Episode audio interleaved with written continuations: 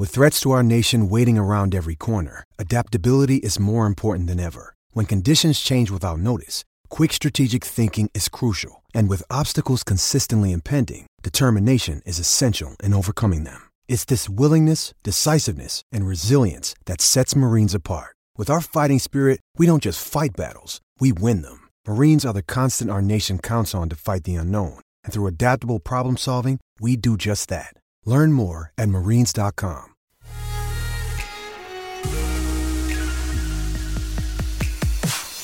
Coffee and Cream with Rogers and Benning on Hail Varsity Radio.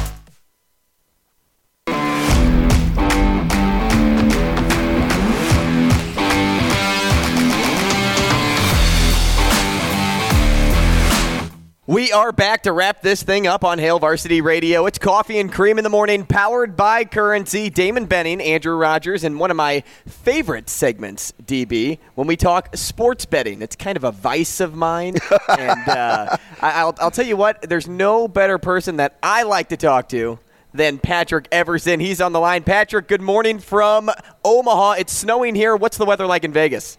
It's not snowing. Well, it's not snowing, but by Vegas standards, it's it's it's a little chilly.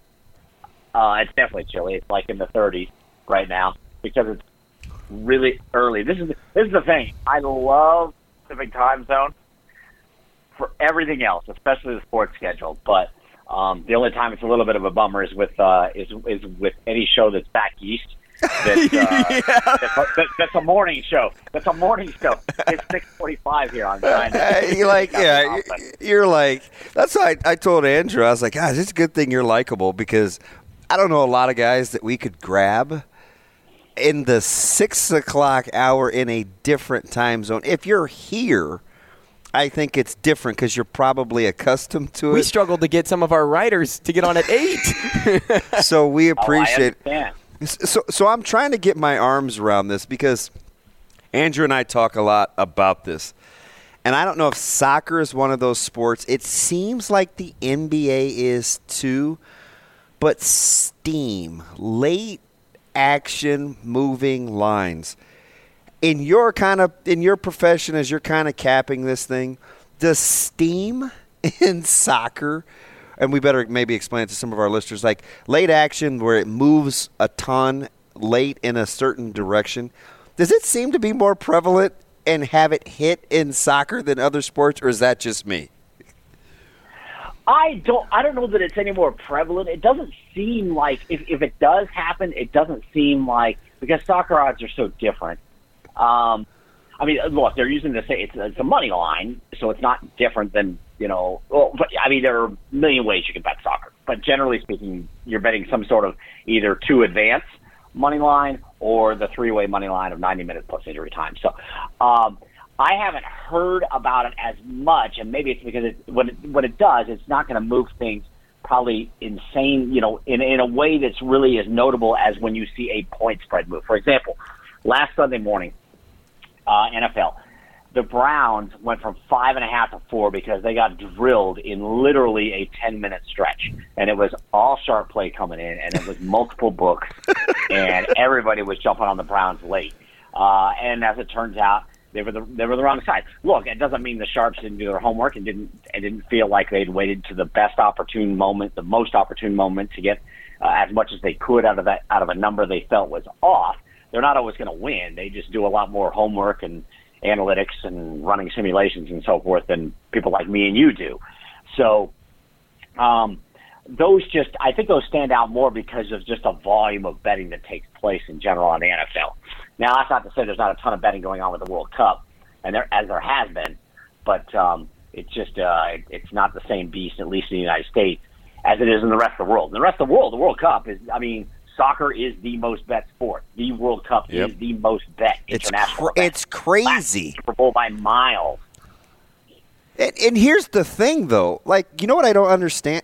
It's and you hit the nail. I I think you answered this kind of this this hypothesis in my head because there's so many ways to play soccer. But when you see so much plus money, right? You could see a plus 140, a plus 220, a plus 220, or a plus 210 for a draw. you you can play over unders, you can play team totals. When you see all that plus money, typically a lot in soccer, is that's what's inviting, or is it just the sheer volume of it covering the world, which means you're bringing more people to the party? Oh, I think that's definitely part of it. Maybe a little bit of both of what you said, but certainly the latter element. It's such a, uh, you know, it's such an international game, and uh, and it and it and, and it has gotten bet pretty well in the United States, even though it's had to go head to head with football season. And um, but, but you know, and I think part of that is because of your latter point. It's such an international game, and the United States has got such a diverse array of people who live here from all over the place. Uh, who and it gets the casual fan as well, and even the non-bettor that's you know that that that finds it entertaining. So. Uh, in, in much the same way that the Super Bowl does. A lot of times, people who don't watch football, who don't normally bet, I mean, it's such an event that you just want to have a little of your fingers in the grease. You want to, you know, uh, like everybody else does. So um, I think I think all of that plays in. Patrick, let's talk week 15. We'll begin with Thursday night football. Uh, this matchup, actually, in an article you can check out on Vegas Insider written by Patrick Everson. And if you want to toss him a follow, too, it's at Patrick E underscore Vegas on Twitter. But Keeping it with Thursday night football, there's a lot of questions surrounding the status of Brock Purdy, although he, uh, at least based on late reports, seems like he's trending to play in this game. But the 49ers are still a three and a half point favorite against the Seahawks. How have you seen uh, the action and the, the odds move behind the counter for a matchup like this? And if you had to pick one, who would you play? Well, I think in the latest update I did for that, which was yesterday, I'll have more updates coming today and a video. I'll be out of uh, I'll be out of a fine sports book somewhere in the city of Las Vegas today with a little pregame video on the Twitter feed that you mentioned. Nice. So uh, actually, on Vegas Insider, and then I'll retweet it mine. But but um, yesterday, in talking with PointsBet, pretty good two way action on the spread. But the money line play, even though it's minus a minus money play, which doesn't mean it's not value, it just means that's what people think of it. Um, the, the money line play seems to be on the 49ers. Uh, well, some people get confused. They think plus money means value. You know, I I, I, lo- I value listen, is value is where you find it. I love that sentiment because we talk ourselves out of things just because oh I value value value and I'm like if you're losing, it's not value. Like obviously, plus is going to be enticing, but if you're losing, there's no value. exactly, it's not necessarily value because it's plus. So be careful how you think about that. But uh, that said, PointsBet wants a Seahawks upset, and I can see why. It's not just the money line play; it's that most people are going to lead off their parlays and money line parlays and such this week with the 49ers. So they would love Seahawks upset, and I think that's how it's going to go. In fact, I'll just check right now because I've got some some uh, some fresh stuff. I know I have some fresh stuff literally sitting in my inbox right now from BetMGM. Uh, First on it. Uh, yep, here we go. So, I mean, this is just this is this landed in my inbox 15 minutes ago. So they're seeing really interesting betting on the spread at BetMGM. 64% of tickets Niners, 70% of money Seahawks. Mm. So that's pretty interesting. A very much split opinion. Um, you could call it two-way action, but it is, but certainly the money is leaning, you know, two two and a half to one in favor of Seattle. So that's kind of interesting. Um, however, uh, kind of mirroring PointsBet, uh, they're going with the with the Niners on the money line. They're playing the money line, saying, "Hey, I don't want to bother. So I'll take the Niners on the money line. All I need to do is win the game." So and they'll with their money line. They just need the Niners to win the game. They are the better thing, uh, provided plays tonight. But uh, I think generally folks are going to want a, a Seahawks upset. I'm taking it not because I want it or necessarily that the books need it. It's I like Seahawks money line because provided Purdy plays, and probably even more so if he doesn't. But this is his second career start. Quarterback regression. It's on the road yep. in a in a technically tough, in a generally tough environment for road teams. Uh, the fan and all that. I think it's. I just think situationally, uh, short week too. Um, you know, and and and that doesn't hurt that the Seahawks really need this game. They need to win this game.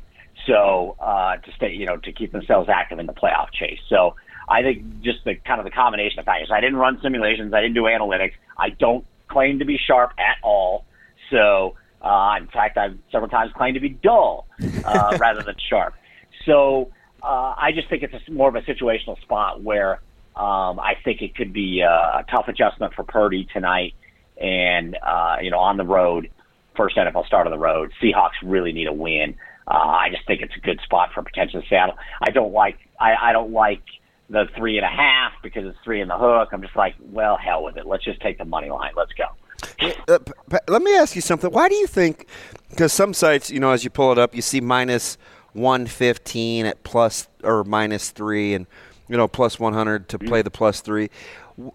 Why do you think that there's the reluctance? Like you'll see like 150s, 155 juice versus moving the line. What to the next Yeah, it- point? What's the ins- for to educate people out there? What's the incentive to make you pay the juice without moving off the next key number? Well, here's the thing for the book. Well, first off, let me say this: if you if if there's a book you're using that is willing to go to like minus three, minus one forty, minus one forty five, minus one fifty, you need to use a different book because that's that's not how far that should go. Um, but I do understand why books will go minus 115, minus 120.